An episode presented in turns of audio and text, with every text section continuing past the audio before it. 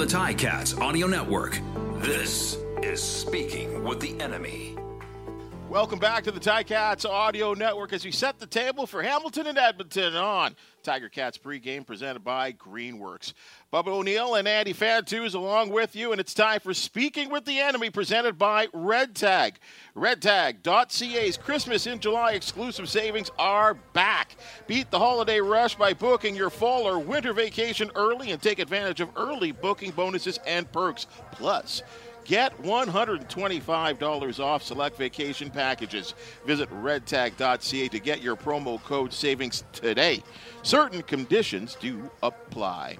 Now, alongside Morley Scott on the 630 CHED broadcast is Elks analyst Dave Campbell. Dave, welcome. It's nice to be here, guys. How you doing? We appreciate Appreciate you joining us. Hey, head coach, uh, I've been listening to him all week. Chris Jones maintains we gotta we gotta just keep chopping wood, is what I keep, keep saying to get into that win, win column. I have to be um, honest here. I've listened to a lot of the players during this week of practice, and they seem very confident for tonight's contest. Yeah, they do, and you know, you always wonder how the team is going to respond after you know any loss, especially when this team has lost nine straight going back to last season, and the way that they have lost uh, games this or this year with uh, you know week one they couldn't punch it in from the one yard line three times and then getting shut out by the Lions and then on and on and on.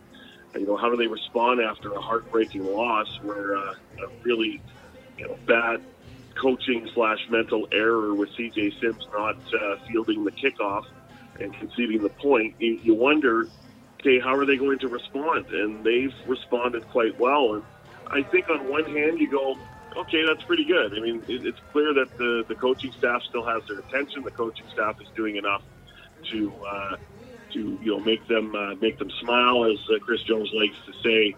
And you know, obviously they, they still are able to you know, uh, you know teach them and coach them and that sort of thing my worry is I, I hope that this team isn't getting comfortable, you know, and, and with with a you know we know what, what a winning culture is like.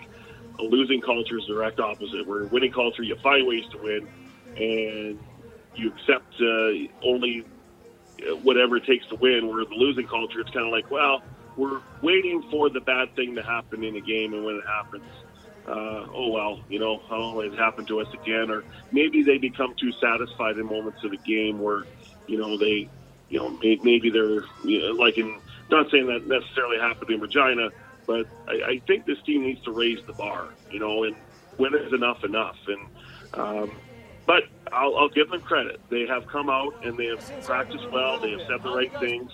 It doesn't look like there's dissension in the ranks here, but they got to win badly. And uh, until they win, uh, this team is just going to get more questions and more arrows pointed towards them, and uh, it's not good right now. So they got to get a win to change this. Dave, uh, Taylor Cornelius signed a big extension in the offseason and uh, you know yet to win a game at home. Is is he is getting the start tonight? Is this his job? Is he secure in his role here, or is he uh, you know looking over his shoulder? You know that's a great question. I, I think I think partly uh, you, you, could say he's looking over his shoulder with uh, with Jarret Doege or, or Tre Ford, um, but I also think the coaching staff with Chris Jones as the head coach is still trying to have faith in their guy that they gave starter money to uh, late in the season last year, and and he's on the low end of the starter scale, but still it's starter money.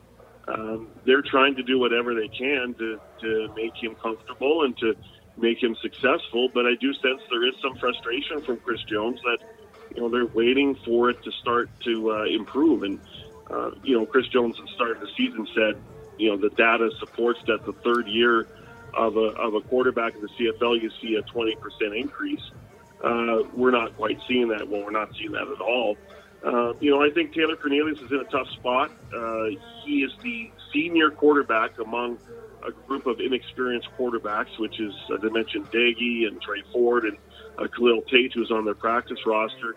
And I think that's tough right now. And it kind of represents the, the problem we're having in the CFL right now of a lack of quality quarterbacks. But uh, I sense there is a bit of a short leash for Taylor Cornelius because the Chris Jones really likes Jarret Doege. Uh, a lot. He likes his moxie. He likes the fact that uh, he's willing to you know throw the ball downfield a little bit more uh, than Taylor Cornelius, which is a bit shocking because Taylor did a good job of that, I thought, last year and even in 2021, despite not winning many games. And then there's the you know there's a bit of confusion about Tre Ford right now. Why are they not going to him? But it seems like uh, they're giving another shot to Cornelius and giving him a little bit more rope. But I'm not sure how long, how long that rope is. I thought last week was a, a bit of an improvement from Cornelius as far as him moving in the pocket, getting out of the pocket, using his legs a bit more. Um, but you know, again, the the problems of the accuracy of Taylor Cornelius kind of reared its ugly head again. When you bring in big name receivers, uh, Eugene Lewis, Stephen Dunbar Jr., Kyran Moore, to name a few, does that does the lack of production cause any internal issues amongst the, the, the skill positions in offense? Yeah, I don't quite sense that. Now, it was interesting after the the twenty two nothing loss to the Lions. Uh, you know, Eugene Lewis was asked, you know, about getting more targets, and he, you know, obviously said, "Yes, I want more targets." And I think any receiver would probably say that if you don't want the ball, don't play for me, right? Kind of thing. Um, but now with Eugene Lewis out, it creates a you know a bit of uh, you know an opportunity, but it, you know, you know there's a hole without Eugene Lewis, but you know Stephen Dunbar has stepped up and Kyran Moore stepped up a little bit. The, the biggest surprise is Dillon Mitchell.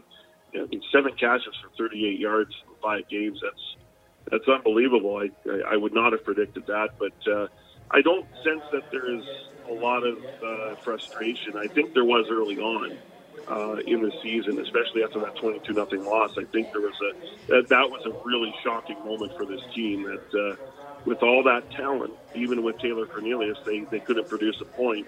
But I think since then, you know, with the loss of Eugene Lewis, it's more of a, you know, we got to come together here, guys. Like we can't just, you know, we can't just be, we can't just have the frustration level be so high that we're gonna, you know, we're gonna cave in here. So I, I think this team has kind of stepped up a little bit. Uh, on the offensive side as far as leadership goes, and uh, in, in, a group that doesn't have a lot of leaders, but uh, they're trying to make the, the best of it and make this work. Going into Week Six matchup tonight, uh, 0 and 5 are the Elks. What would you say is the strength of this team, and what would be the uh, biggest area of uh, needing improvement? Yeah, I, I think I'll, I'll answer the last one, and you know I think it's easy because I think the offense just has to step up. They got to score more points. They you know, 12, was it 12 and a half points on average per game uh, through five games. That just simply isn't good enough. So they got to find a way to move the ball.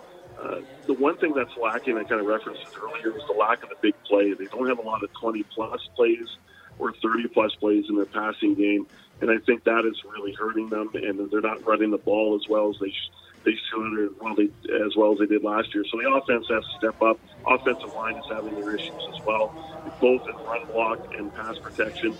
I think that the hope is the defense does show some flashes at times and big stretches where, like last week in Regina, where you go, you know what, that might be, you know, getting closer to that Chris Jones style of defense that, that you want. And I think they've had good individual performances.